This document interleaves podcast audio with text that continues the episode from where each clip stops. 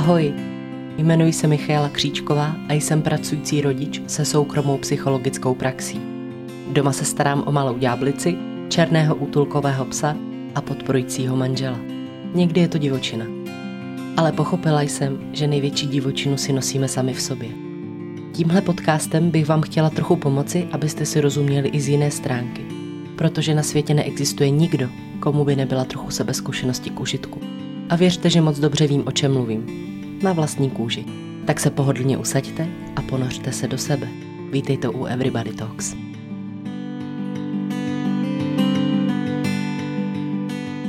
Ahoj, ahoj, vítám vás u dalšího podcastu. Dneska to bude o vztazích. Bude to o vztazích, když na tom nejsou úplně nejlíp, když nám nespůsobují jenom dobré věci. Bude to i vlastně teda o nějaké patologii ve vztazích. A je to mimo jiné reakce na to, co preferujete vy nejvíce. A vztahová témata je něco, co vás vesměs baví hodně. Takže doufám, že dnešní díl pro vás bude přínosný a že si v něm najdete něco zajímavého pro sebe. Než se samozřejmě úplně do toho tématu pustíme, tak i tentokrát vás chci pozvat na Instagram, který najdete pod přezdívkou mk.everybodytalks a doufám, že se vám to bude líbit. Jak už jsem říkala, tak vztahová témata jsou velmi oblíbená. Já se ani vlastně nedivím, protože vztahy je něco, co nás spojuje až na výjimky, většinou i spojené s nějakou závažnější patologií, tak pro lidi je přirozené žít ve vztazích a nejenom těch partnerských, ale i rodinných, přátelských. Je zvláštní, není obvyklé, a jak říkám, většinou to neznačí úplnou vyrovnanost či spokojenost nebo psychické zdraví, jestliže člověk má potřebu žít nebo žije opravdu úplně osamoceně. Takže vztahy jsou vlastně téma, které se týká nás všech, bez výjimky. A zároveň vlastně strach z toho žít osaměle nebo žít o samotě, nenajít si partnera je velký, zvláště u žen. Ho často pozorujeme nebo pozoruju a nejenom pozoruju, ale často ženy vlastně tohle téma skloňují a často právě tenhle strach z osamělosti a nedostatečného například sebevědomí nebo vůbec, když ta vaše osobnost nemá čas, nemá prostor růst, když například třeba rodinné prostředí není natolik podporující nebo nám neumožňuje, aby jsme se mohli svobodně vyvíjet, aby jsme se mohli svobodně poznávat, tak často máme o to větší tendenci vlastně hledat si partnery a v těch vztazích pak zůstávat, i když třeba nesplní úplně naše standardy. Není výjimkou, že někteří lidé berou vztahy a vůbec jako navazování vztahů, stěhování k partnerům jako důvod k tomu, proč například se osamostatnit, proč odejít od rodiny nebo z nějakého nevyhovujícího prostředí. A nový vztah bývá pro zase spoustu lidí vůbec nutností nebo prostě požadavkem, bez kterého to nejde, aby třeba opustili vztah předchozí, který jim nevyhovoval. Takže ta motivace z toho nebýt osamělý je u nás opravdu velká. No a díky tomu se samozřejmě bohužel často můžeme dostat do kolotoče vztahů nebo vztahu, který ačkoliv pro nás není výhodný, není vyhovující a způsobuje nám mnoho bolesti, tak v něm zůstáváme. A to teda bývá i často důvodem toho, proč z nějakých vztahů nemůžeme odejít, i přesto, že nám způsobují hodně bolesti. Tak pořád nám dávají zároveň i to, co velmi potřebujeme. Ten pocit, že se mnou někdo je, že tu někdo pro mě je, to, že mi ten vztah například dodává větší sebedůvěru a díky němu mám určité jistoty. A často bývá důležitější mít alespoň nějaké jistoty, i když ta jistota například znamená násilí nebo ponižování, než ty jistoty nemít žádné, což znamená jít do neznáma. Ale dneska tady úplně nechci mluvit o těch hodně patologických vztazích, kde jsem ve vztahu teda s někým, kdo má nějaké výraznější třeba osobnostní onemocnění, narcistické nebo opravdu závislostní poruchu osobnosti nebo trpí obecně závislostí. Ale chtěla bych mluvit o té závislosti, která se objevuje v takových normálních vztazích a pobavit se vlastně na toto téma, a co to vůbec znamená a kde je ta hranice mezi tím láskyplným, podporujícím vztahem, závislostním vztahem a vztahem, který je už opravdu patologický. Takže kde je hranice mezi velkou láskou, no a nebo taky kde je hranice mezi velkou láskou, zamilovaností a závislostí. A to je možná o něco těžší, že jo, ještě. Protože většinou vztahy začínají tou láskou, že jo? Začínají tou velkou vášní a je vlastně úplně normální, že nechceme bez toho našeho druhého partnera bejt, že nás těší být s ním, že s ním chceme trávit každou volnou minutu. Často samozřejmě to bývá i v takovém tom věku mladé adolescence, případně jako mladé dospělosti, kdy se těma hormonama, těma emocema rádi necháváme strhnout a je to často něco jako nového a je nám v tom dobře. Dodává nám to úplně nové emoce, nový zážitky, takže tato zamilovanost to je vlastně často vůbec stádium, které si mnoho lidí plete obecně s tím, že takhle mají vztahy vypadat a ve chvíli, kdy ta zamilovanost zmizí, tak můžou třeba mylně docházet k závěrům, že s tím druhým člověkem nechtějí být nebo nemůžou být, nebo že to není to ono, protože tam třeba zrovna tohleto chybí. Takže pro mnoho z nás už právě to zamilování, ty motýlci v břiše, to sexuální vášnivý napětí může být synonymem pro lásku. A je asi důležitý si na začátku upřímně říct, že vztahy se prostě proměňují a proměňují se v nich i tyhle ty složky. A je to dobře, není to špatně. A samozřejmě, že pořád by tam láska měla být. Ale zamilovanost a motýlky už se v dlouhodobém vztahu asi tak jako nevyskytujou, nebo můžou se vyskytovat v některých situacích, ale rozhodně to nikdy není to samé, jako to bylo v prvních týdnech, co jste se třeba s tím svým druhým partnerem poznali. Takže už jenom to stádium zamilovanosti je pro mnoho lidí alfou a omegou toho všeho.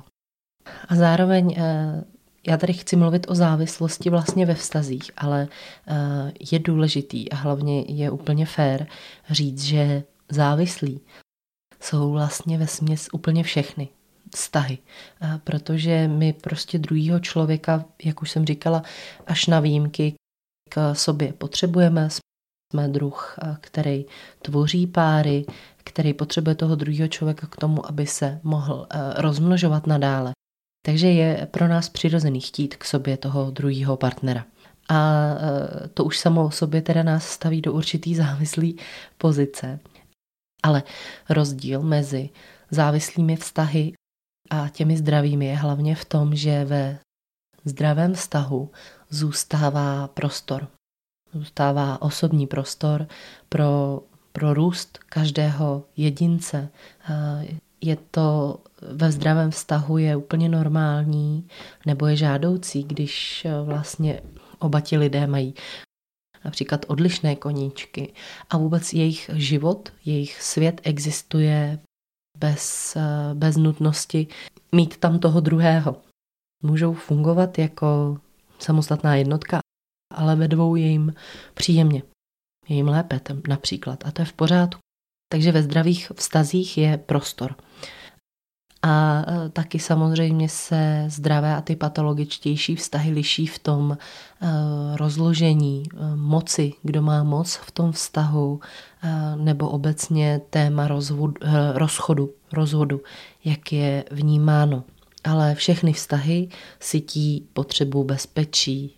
No a samozřejmě v té fázi zamilovanosti je úplně normální, že na začátku těch zamilovaných vztahů i v těch zdravých vztazích teda chceme být například jenom s tím partnerem a moc nechceme vidět ty kamarády, anebo když už je vidíme, tak vlastně furt koukáme například na telefon, jestli se nám ten druhý ozval, nebo vlastně celý ten hovor točíme jenom kolem něho nebo kolem nás, jak se v tom cítíme. A je to tak nějak jako přirozený, když to nepřesáhne nějakou samozřejmě nezdravou hodnotu. A je normální, že na začátku se z těch dvou stane taková jako víceméně jednotka. A žijou si tak jako hodně spolu. Ale zároveň je pak důležitý, aby i z toho prvotního propojení se zase staly ty dvě samostatné jednotky, které, jak už jsem říkala, mají vlastní životy, mají vlastní hodnotu. To je důležitý, mít vlastní hodnotu, že jo, i bez toho druhého člověka, i bez toho partnera. A zase se otevírají tomu sociálnímu světu. Protože závislostní vztahy, tak ty jsou naopak sycený, hlavně strachem z opuštění. Z toho, že vlastně ten partner tam najednou pro mě nebude. A to je mnohem důležitější potřeba než láska. Někdy tam láska ani není, nebo vůbec tam třeba není ta fáze zamilovanosti, ale lidé, kteří mají nějaké závislé takovéhle jako tendence, tak se můžou na druhého člověka upnout například jenom proto, že tam je.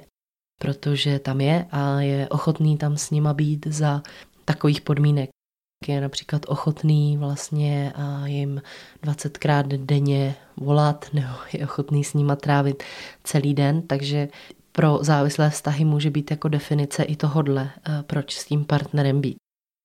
Často tam bývá obecně myšlenka, že bez toho druhého partnera se vůbec nemůžeme vyskytovat, že bez něj nemůžeme fungovat a že se bez něj špatně dělají věci.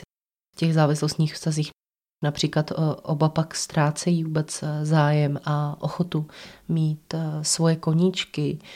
Když jenom jeden z těch partnerů má sklony k takovéhle závislosti, tak vlastně se tam může objevovat i taková jako emoční manipulace.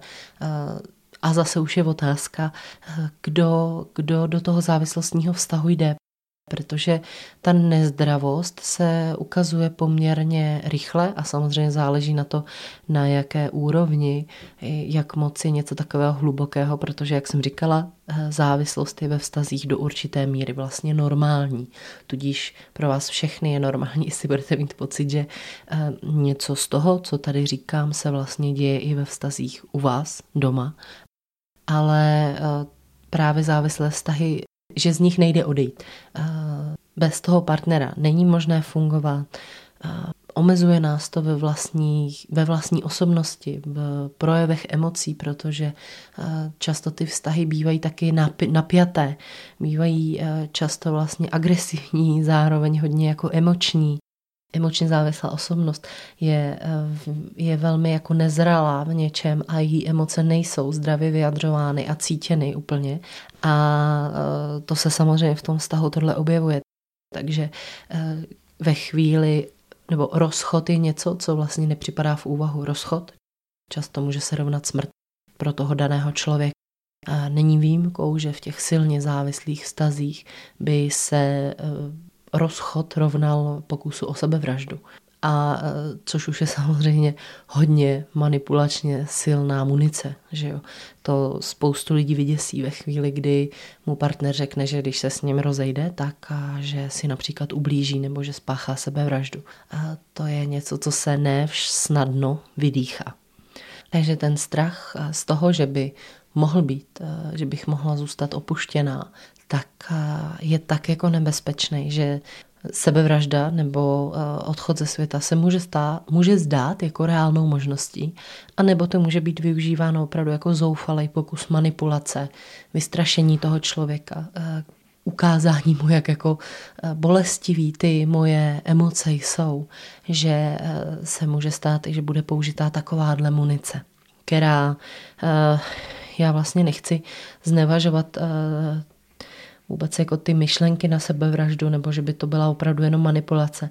Ale v tom závislostním vztahu opravdu ten pocit takovejhle je, že nemůžu bez toho partnera existovat.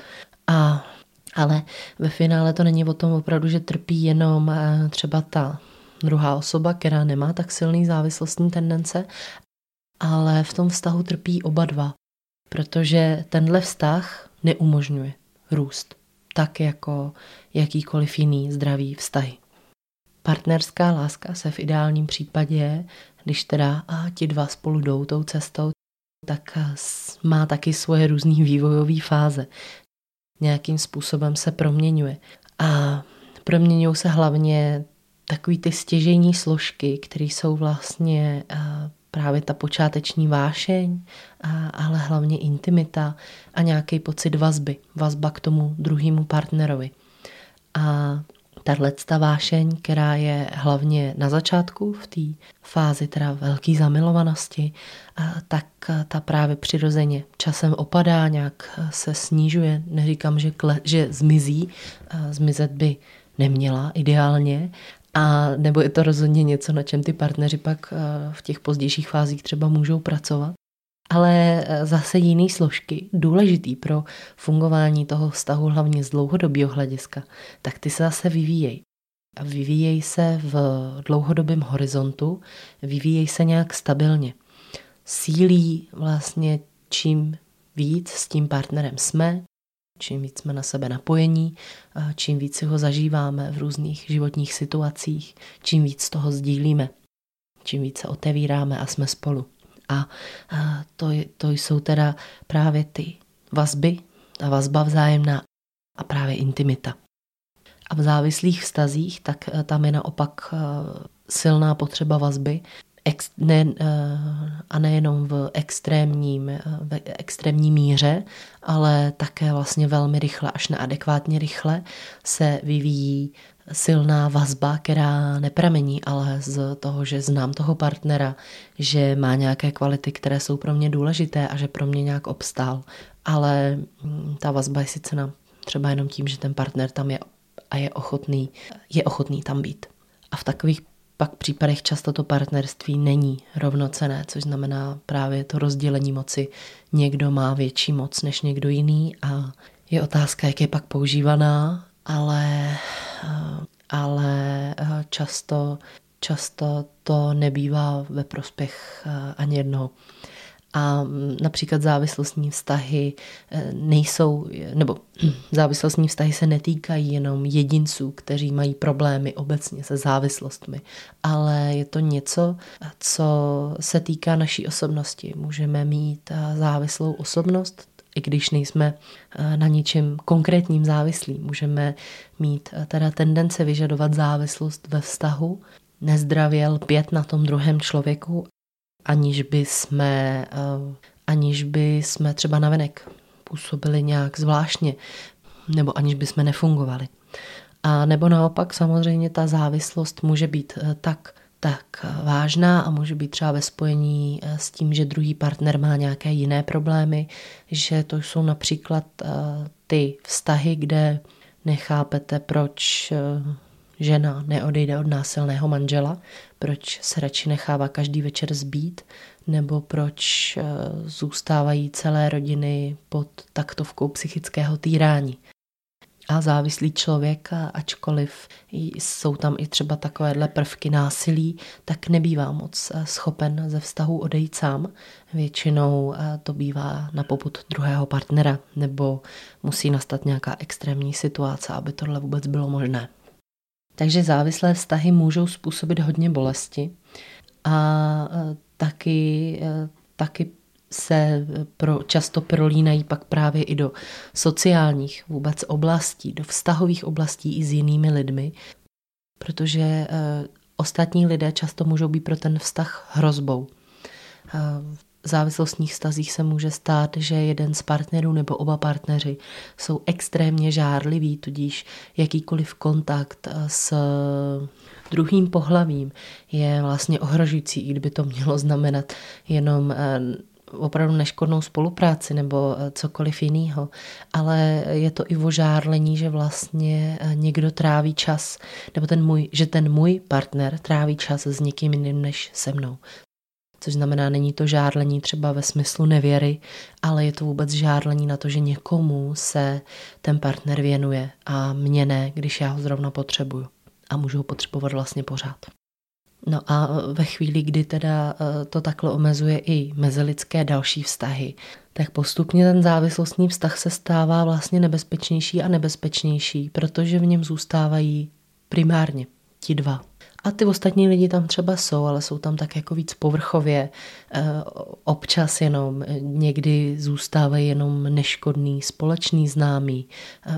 Neexistuje vlastně možnost, aby třeba jeden z nich z toho páru jel někam sám a vůbec třeba při té představě, že by jel někam sám, tak mu vůbec není příjemně, takže ani nemá nic takového chuť podniknout.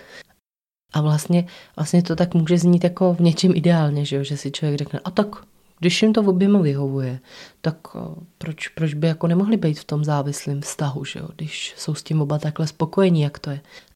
A já s váma vlastně souhlasím, že pokud je to o tom, že jsem spokojený v tom vztahu a nic jiného mi to nedělá a jsem zdravý jinak psychicky, tak proč ne? Ale ono se velmi často stává, že jak právě není v těch vztazích možnost růst, protože jakákoliv změna je ohrožující, tak se lidé v těch vztazích prostě necítí dobře. A časem se třeba objevují nějaký potíže. Už vůbec jenom to, že mám potřebu být v takovémhle závislém vztahu, ukazuje na nějakou nevyzrálost mojí osobnosti, na nějaké jako nižší sebevědomí, silné pocity méněcenosti. A to se časem samozřejmě pak projevuje i v ostatních životních oblastech. A může se stát, že takový člověk začne například řešit, že není schopen chodit do práce, nebo má velmi silné úzkostné ataky a to je třeba důvod, proč vyhledá psychoterapii a najednou se tam začne objevovat i tato problematika. A vlastně se začne ukazovat, že ten vztah to bohužel nemá nastavený tak, aby nám v tom bylo dobře.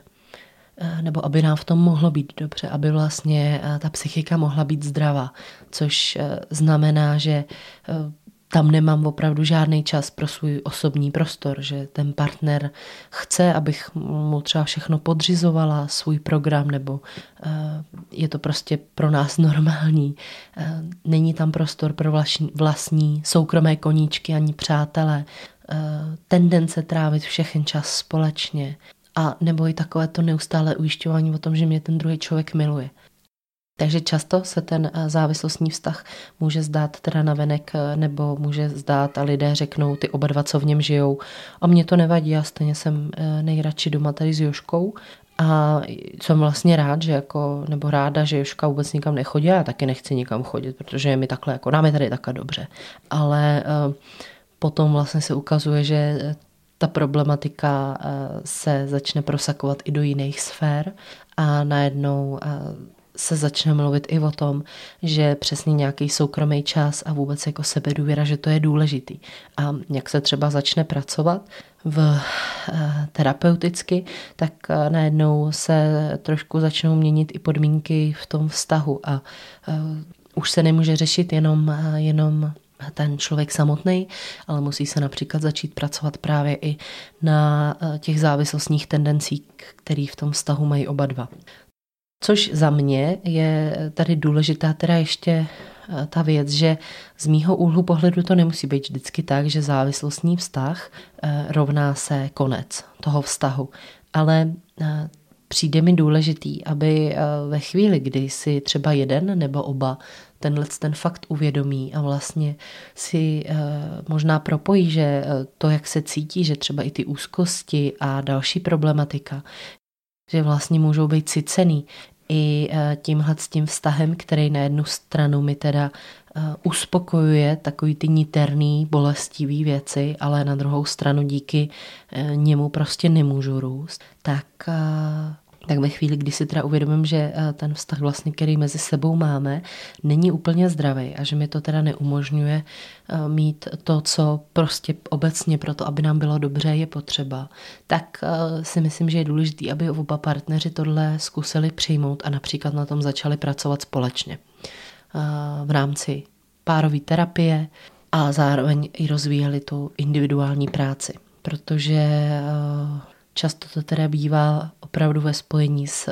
silnou méněcenností, s tím, že to sebevědomí nebo sebedůvěra není zdravě a dobře vyvinutý, takže pro mě ten druhej parťák je prostě extrémně důležitý, je to, když ho nemám, tak je v ohrožení to moje já, ta moje sebejistota, to, že něco znamenám, to, že někým jsem. Takže tohle jsou všechno věci, které jsou nutné ošetřit, aby vlastně bylo možný ten vztah nastavit zdravě a aby mohl být pro oba ty partnery růstovej a nemusel být zdrojem bolestí a zároveň nutností a něčeho, bez čeho nemůžu žít za cenu jakoukoliv. Což znamená, abych v tom vztahu měla svobodu jako jedinec. A samozřejmě pak ve chvíli, kdy třeba neřeším tu závislostní problematiku a v tom vztahu se pak máme třeba rodinu, tak je to zase nějaký vzorec, který pak předávám i těm dětem, protože my všichni, že jo, jsme velmi silně ovlivněni tím, v čem jsme vyrůstali, co pro nás v tom raném dětství bylo normální. A ve chvíli, kdy teda pro moje rodiče není normální mít čas pro sebe a nemají zdravý sebevědomí a jsou například nezdravě teda fixovaný na toho partnera, tak tím zase tohleto chování, tendence k tomuhle chování předávám prostě chtě nechtě dál. A někdy i proto je důležité si uvědomit, že z nějakých věcí je dobrý vystoupit nebo se minimálně starat o to, aby mě v nich bylo dobře. Takže pokud máte pocit, že jste v závislostním vztahu, tak je dobrý si zkusit vlastně zodpovědět pár otázek, jak moc teda cítím vůbec svobodu v tom vztahu, jestli mám prostor na to realizovat něco vlastního, jestli mám možnost vídat přátelé, jak jsem na tom se svým sebevědomím. A například můžete zjistit, že to je třeba o vás, že je to o vaší nejistotě a můžete se rozhodnout a začít na tomhle nějak pracovat, můžete se rozhodnout vlastně posílit si tyhle složky tak, aby vám tyhle nedostatečně vyvinuté potřeby splňoval váš partner. A nebo taky zjistíte, anebo třeba zjistíte, že je to taková ta zdravá závislost, že tam to jako vidíte, že to je v pořádku a že to je vlastně jako asi spadá do normálu. Ale obecně je to hodně ohraničený spokojeností. Spokojeností ve vztahu i sám v sobě a ve chvíli, kdy trpím nějakýma problémama psychického rázu, tak je vždycky důležitý i si trochu prozkoumat ten vztah, protože je to něco, v čem žijeme a chtě nechtě nás to prostě samozřejmě taky velmi ovlivňuje a ty cesty nebo ty důvody, proč některýma problémama trpíme, můžou být různorodý a například v nich úplně prapůvodně nemusíme vůbec vidět souvislost. A přesto tam je. Já vám děkuju, že jste si poslechli dnešní podcast. Doufám, že jsem pro vás tuhle problematiku nějak smysluplně zpracovala. Pokud budete mít zájem, samozřejmě můžeme ji ještě nějak rozpracovat, ale to už asi bude o tom, jak to budete cítit vy. Tak jo, tak děkuji vám za poslech, mějte se hezky a zase další úterý. Ahoj.